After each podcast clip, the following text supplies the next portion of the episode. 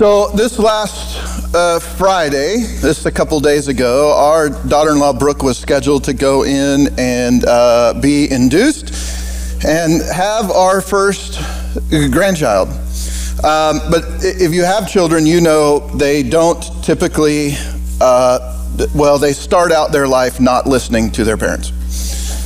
Uh, and so they don't come when they're supposed to um, they come, I guess, when they're uh, ready. And so um, at 5 o'clock Friday morning, the hospital called uh, Brooke and said, Don't come in. Uh, so, I don't know, somebody was golfing or something. And so uh, they, they rescheduled her uh, to be induced Tuesday morning. Um, so after Christmas baby instead of before Christmas baby, unless something happens today but uh, I'm not holding my breath for that. Uh, anyway, it's the, we're like, come on. Like I've been waiting 52 years for this. This is uh, let's let's uh, speed things up a little bit. And I like you know I was thinking back to my four kids and kids just they just don't they just don't pay attention, and they don't come they don't show up when they're when they're supposed to unless I, I realize unless your father is, is not the human, but is God. Like if God's your father, then everything about your timing is absolutely perfect. And it's not just the timing of your birth that's perfect, everything about your birth is, is perfect. It's said that there's um, uh, over 300 prophecies in the Old Testament about the Messiah about who he was going to be and where he was going to be born and how and the things that he did and the things that he said and all this stuff. There's, there's like, statistically, they've talked about how improbable it would be to have a single person meet all of those 300 plus prophecies. And, and yet Jesus does. And it's really amazing. And it's not just about the fact that he fulfills all of these prophecies written but hundreds, thousands of years before he was even born, it's little things. It's little things that, that we miss because we're not Jewish and, and, and we aren't in the Middle East. Little things like Jesus was born in the town of Bethlehem, and we know the story. We know that Joseph and Mary had to go to Bethlehem because Herod, he uh, issued this decree and there was this census that was going to be taken. And so every male head of household had to go back to the town of their tribe, the town of, of their ancestry, and, and register in that space. It was absolutely ridiculous that they would have to do this, but they, that's how they kept track. And so Joseph and Mary just happened to have to go to Bethlehem, and that's kind of how we read the story. We just kind of skip over the story. But there was a prophecy about the Messiah being born in the town of Bethlehem that was uttered hundreds of years before Gabriel comes and gives the message to, to Mary and before Herod ever decides to, to have this census taken. And, and it, I think it's really neat that the, the word Bethlehem in, in Hebrew, Beit is a little different, and I probably butchered that, but it's closer. Really, Bethlehem means house of bread. That's the name of the town, means house of bread, which is kind of cool because what is Jesus called? What is the Messiah called in Scripture? He's called the bread of life. And, and the Messiah was supposed to be a physical representation of the bread that the Israelites ate for the 40 years that they wandered in the desert, the bread called manna. It was this bread that came down from heaven. It kind of just miraculously appeared on the desert floor.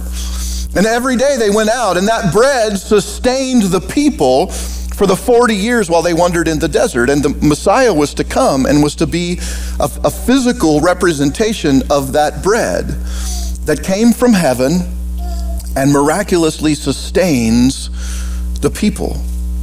Like there's all of these little tie ins about these places and these things that Jesus does and when he does them and, and, and how he, he does them. And so Jesus was, was born while Mary and Joseph were in Bethlehem, not because of the decree by Herod, not because of their lineage, but because that was the right time and the right place for him to be born. And so we're going to look at that story from Matthew chapter 1 today. Here's how Matthew starts in verse 18. Now, the birth of Jesus took place in this way when his mother Mary had been betrothed to Joseph. Excuse me. Woo! It's going to be a good morning. Merry Christmas. Okay. When his mother Mary had been betrothed to Joseph, before they came together, she was found to be with child from the Holy Spirit. And, and we're like, okay, Matthew's just like getting out the details, but there's lots of stuff going on in here if we pause to kind of take it one by one and go, okay, what's actually ha- happening? Like, like first, this is, this is Matthew's account of, of the birth of, of Jesus. Matthew's like, hey, I'm going to tell you how it how it happened, and what what I saw, what what he didn't witness it, but you know my story from God's perspective. But what he's talking about is more than just the story of, of this guy who was born and his name happened to be Jesus. Matthew starts out there by saying, This is Jesus Christ, or, or Jesus the, the Christ. And, and, if you've been around real life for a while, you, you know that I've, I've told you when you read the word Christ in the Bible, you are to replace it with king. Because that's how the Jews would have understood that. So if you read Jesus Christ in your in your Bible, um, it's helpful. I, I do this to just read Jesus the King. That's what it means. Christ is a Greek word, Christos, and it means um, God's anointed one or anointed by God. And so, um, Jesus, Yeshua, God's anointed. And it's not just God's anointed, but, but God anointed kings over Israel. And so any Jew reading this and reading what Matthew had, had written down would go, okay, this is not just a guy named Jesus. Lots of people named Yeshua in, in, in Scripture, Joshua, Jesus, lots of people named that. But this guy is Jesus the King the promised king, the one anointed by God to be God's king. So, right away, as we read the story, we should have some idea about what's going to come next in, in the story. Because you don't, you don't have to be a biblical scholar to understand that when a king is born, big things happen. When kings are born, it's a national celebration. And so we would expect Matthew to, to follow this. Hey, I'm going to tell you about the birth of this king. And so it took place like this uh, dignitaries from other nations arrived, people bought, brought presents of, of great value, and they, they laid um, flowers and baby gifts and stuff down at the palace doors, like a national celebration to chance of long live the king. But we find out pretty pretty quick that this is not that kind of birth story. Instead, we find out that, that Mary, Jesus' mother, she's, uh, she's pregnant and she and Joseph aren't married yet. Like she's legally betrothed to him, but uh, he is not the father. At least that's what they're, they're telling people. And, and, and by the way, I'll just tell you that's, that's not the way you want to start a marriage hey, hey, Joseph, can you imagine that conversation? Hey, hey, Joseph, uh, yeah, I've been away for a few months. Um, I just, I got to talk to you. I need to tell you something. Uh, it's going to be hard for you to hear, but I'm pregnant. And like, she's been gone, right? She's been gone for a while. She leaves and she goes to stay with her cousin Elizabeth, and she comes back and she's pregnant. And he's like, What is, is, is going on? And she's like, Look, Look, it, it wasn't another man, Joseph. It, it was God. Like, Joseph's like, yeah, okay. yeah. And I'm the Easter bunny. And uh, like, this, this doesn't make sense. This is not the way that you want to start uh, a, a marriage at all. And like, if you're Joseph, you feel like utterly and completely betrayed by this woman. And in a culture of the day that, like, it's not the same. It's not the same. This was, this was devastating. This was, this was horrible. It had, it had social ramifications that we can't even probably begin to, to, understand. And, and even in the best case scenario with Joseph and, and Mary, Joseph is now skeptical of everything that Mary says from here on out, everything that she does. He's wondering what's, what's going on. Is she telling me the truth? Is she not telling me the truth? What's really happening here? Like, how can Joseph trust her again? How does Joseph defend his honor in, in, in, this, in this town, in his in his life with his family, how does he defend his honor without destroying her reputation? How does he go and say, I'm not the father? like, like this is a difficult, this is a difficult moment for him. How do you how do you marry her as Joseph without everybody just assuming you actually are like however you protest? If he goes ahead and marries her, everybody's going to believe he probably was the father.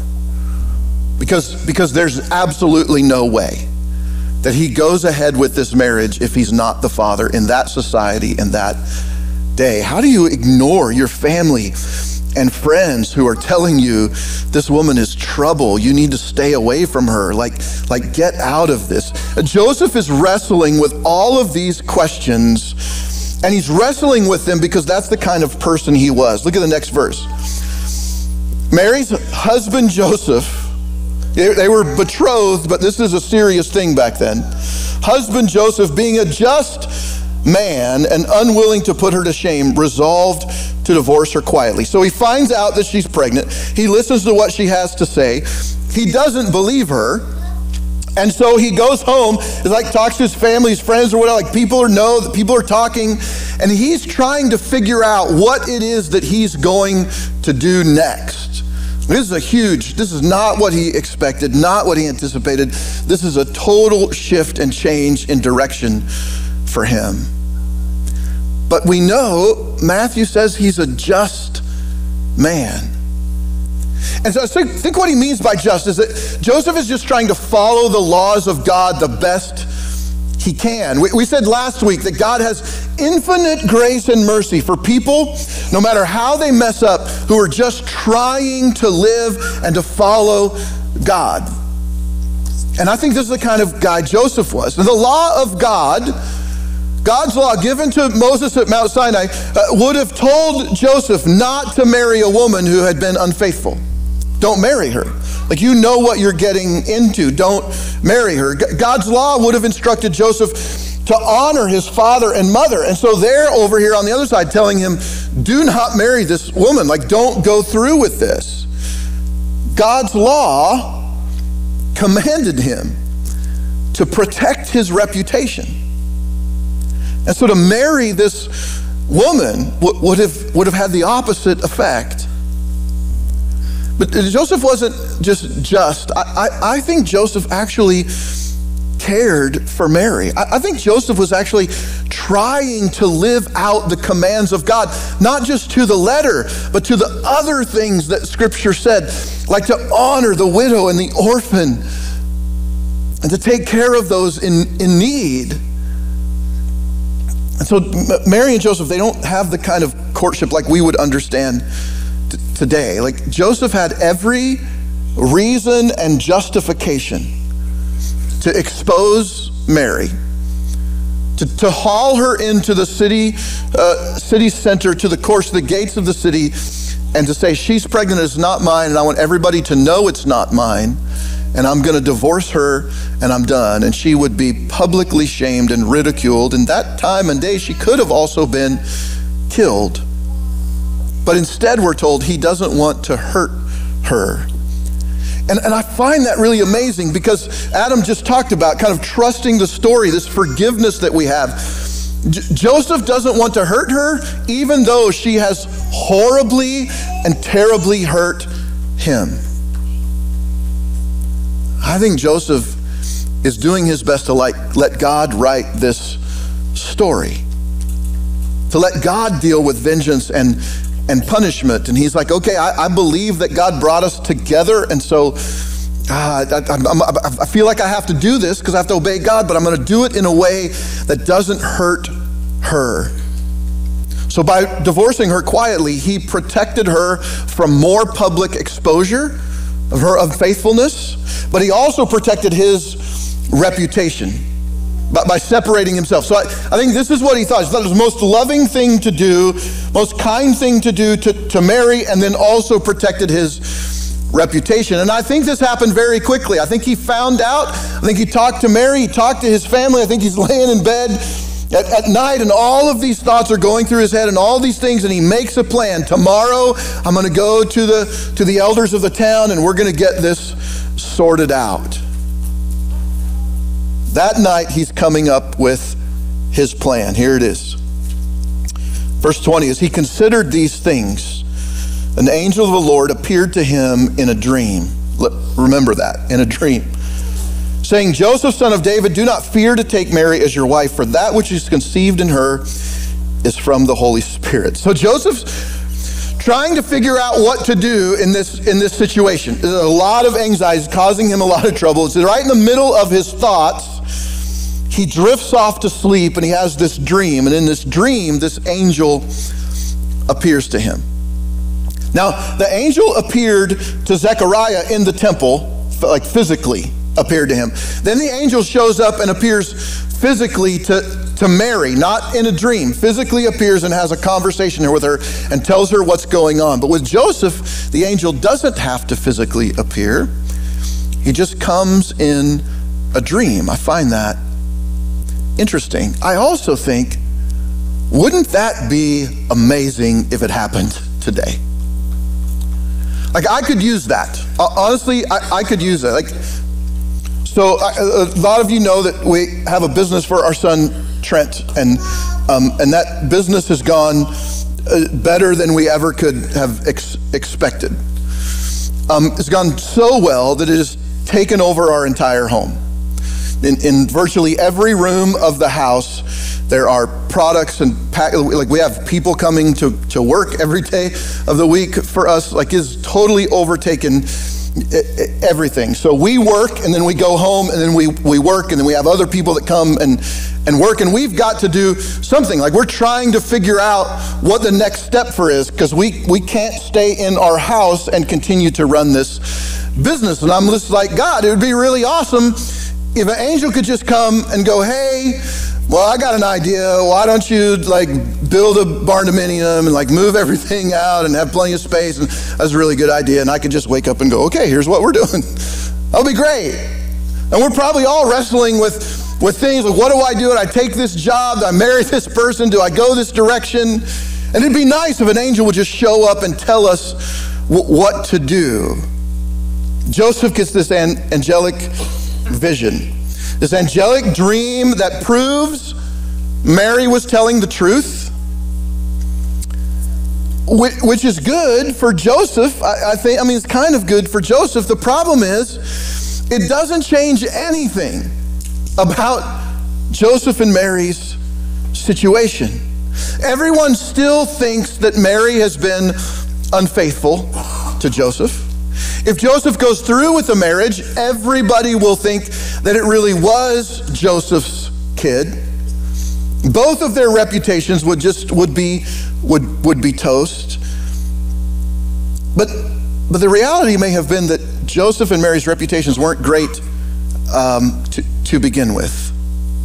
I think it's possible that Joseph and Mary didn't have really great re- reputations anyway. And the angel begins this message to Joseph by addressing him as son of David. And I'm pretty sure that that's not a term Joseph had ever heard used before in his life. Because at this point in Jewish history, uh, David is, is, is not like, yeah, like we love David. We loved King David was the second king of, of, of, Israel, and, and the Bible says that he walked with God. He's the heart of God. And, and yeah, man, he's man, he he blew it big time. But he also was a pretty good guy, and, and, and he was the king that kind of every other king gets gets uh, compared to. The, the problem is that for a long, long time, nobody has cared about David anymore. Uh, David's sons were on the throne. And, and if you read um, in the Old Testament, I think it's First Chronicles, First Kings. You, you, get this list of kings, and David's on the throne, and then Solomon's on the throne, and then Rehoboam comes. Rehoboam's horrible, and then they have this because It's like this king it does pretty good, and then this king is is another son of David going down. This whole is awful, terrible, and then this king, wow, he does he's a little good in one way, and he's bad in another. But then the next king comes, and he's worse than all of them, and then another king, he's he's kind of okay, and then another king comes, and then and then he's even worse than the one that was worse than everybody. I guess it's not a good situation, and and then David's uh, uh, grandson, great, great, great, whatever, super long great grandson, um, are, are, on the throne when Babylon comes and invades Judah and, and, and lays siege against Jerusalem. And the, and the prophet Samuel comes to David's offspring and he says, Hey, look, like this is from God, and, and you need to just surrender. And if you surrender, you'll save the city and you'll save the nation. And you're going to get taken off into exile for 70 years, but then you're going to come back and, and like everything's going to be okay. And then David's son says, No, we're going to fight Babylon. It's a bad decision because the city is destroyed, the walls are torn down, the, the, the temple, the first temple is is, is absolutely leveled. Like it, it is a horrible, horrible situation. And when Israel does finally make it back to the promised land, David's line is forgotten. And Nebuchadnezzar puts in a new king. And everything, just like nothing's ever the same for them. And so for 14 or some generations, nobody has cared about David, nobody's cared about his, his line.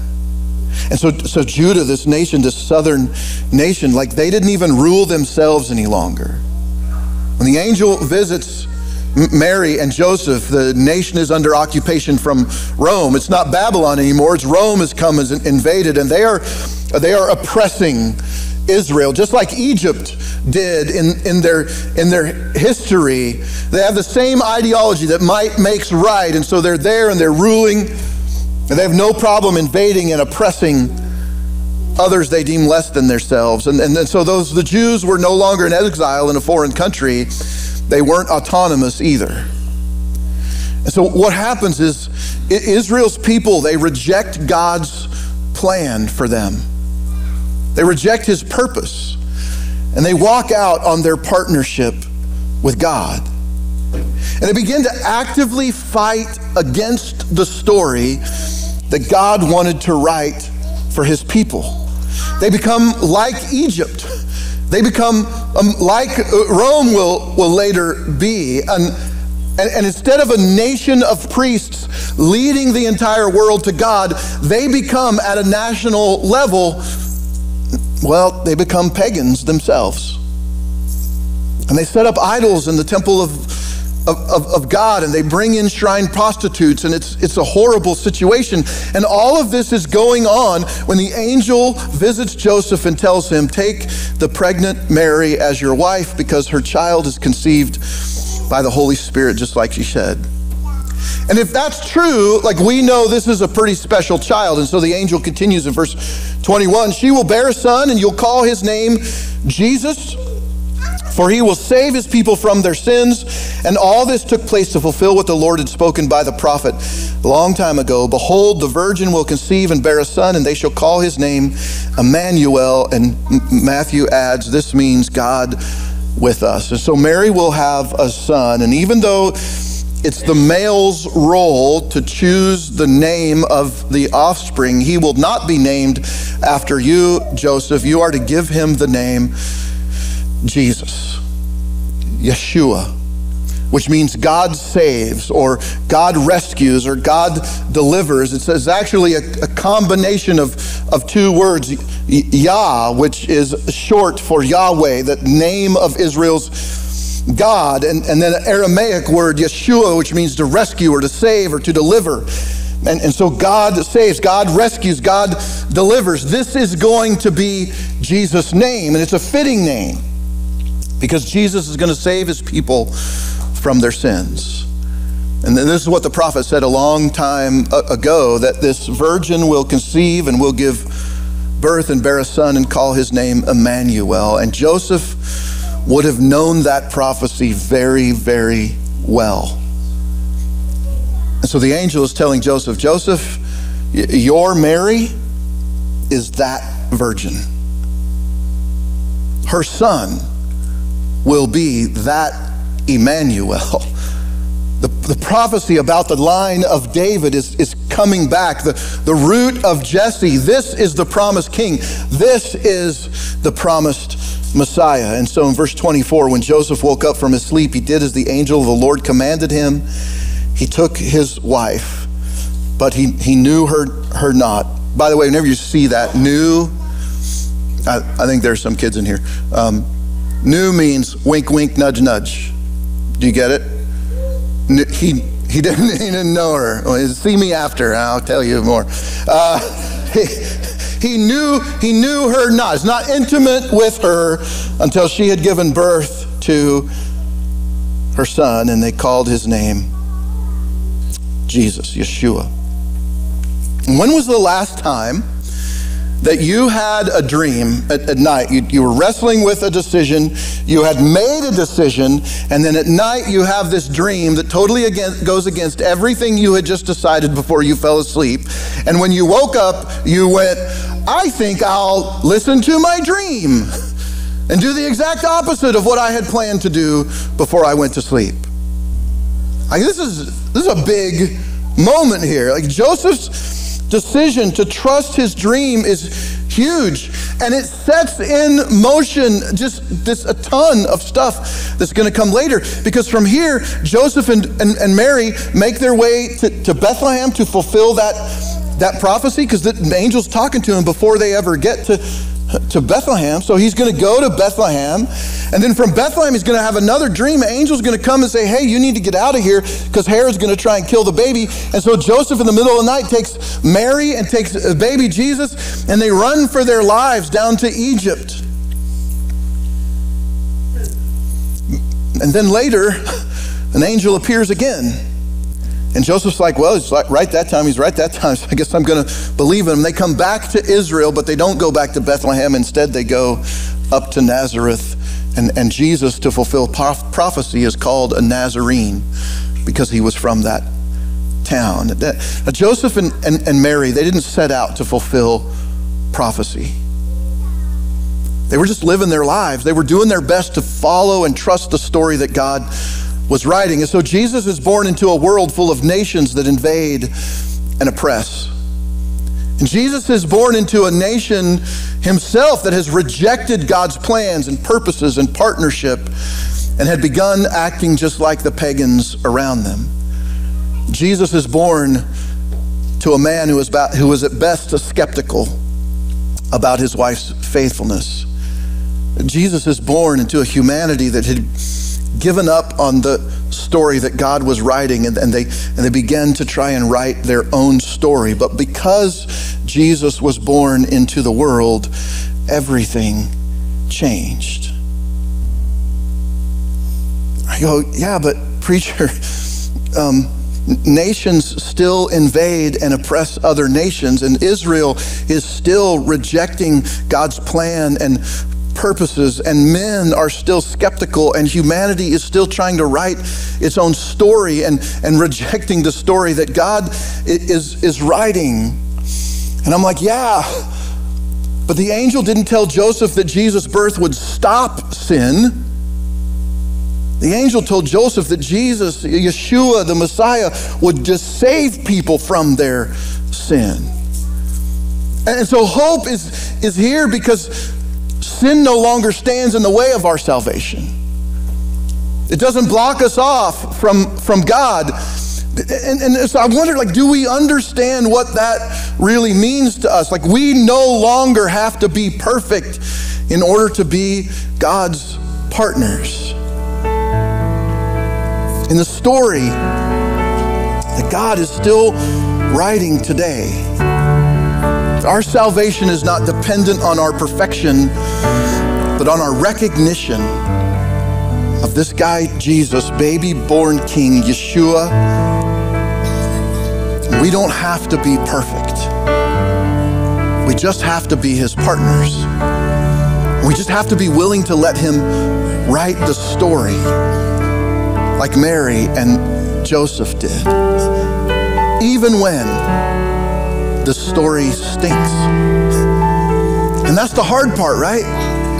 Because when the story begins to stink, we're like, hey, God, I don't, I don't, I don't know that I signed up for this. Like I thought when I became a Christian, I gave my life to Jesus, like everything would go great. That's what I was told. Jesus was born into, into suffering, into a difficult situation. And his whole life was a difficult, like his life is not good. It was not a, a bed of roses. Like it was, it was difficult and it was a struggle. Jesus was born into suffering not to end suffering, but to provide the hope of salvation through that suffering so that we could trust the story God is writing. I, I hope today that you know this Savior, this Jesus, who was born not to save us from suffering, the sufferings that we experience in this world, but to save us through those sufferings, to save us from sin, so that we can experience salvation in the world to come. Let's pray.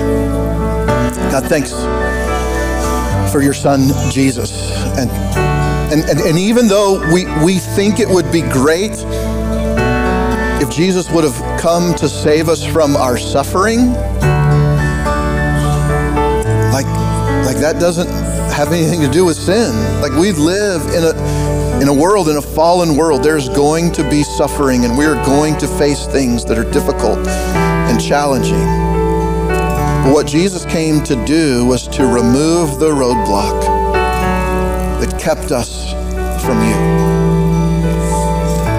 And, and now, without that, God, with sin out of the way for each and every person ever in the history of the world and ever to come on this planet, sin is no longer an issue for us. Yes, we still suffer, but we suffer with hope. And we suffer like Jesus. And we suffer knowing that that suffering is going to have a reward. It's going to pay off so much greater than we could ever expect. Thank you, God, for loving us, for calling us your children. And thank you for your son, Jesus. His name we pray.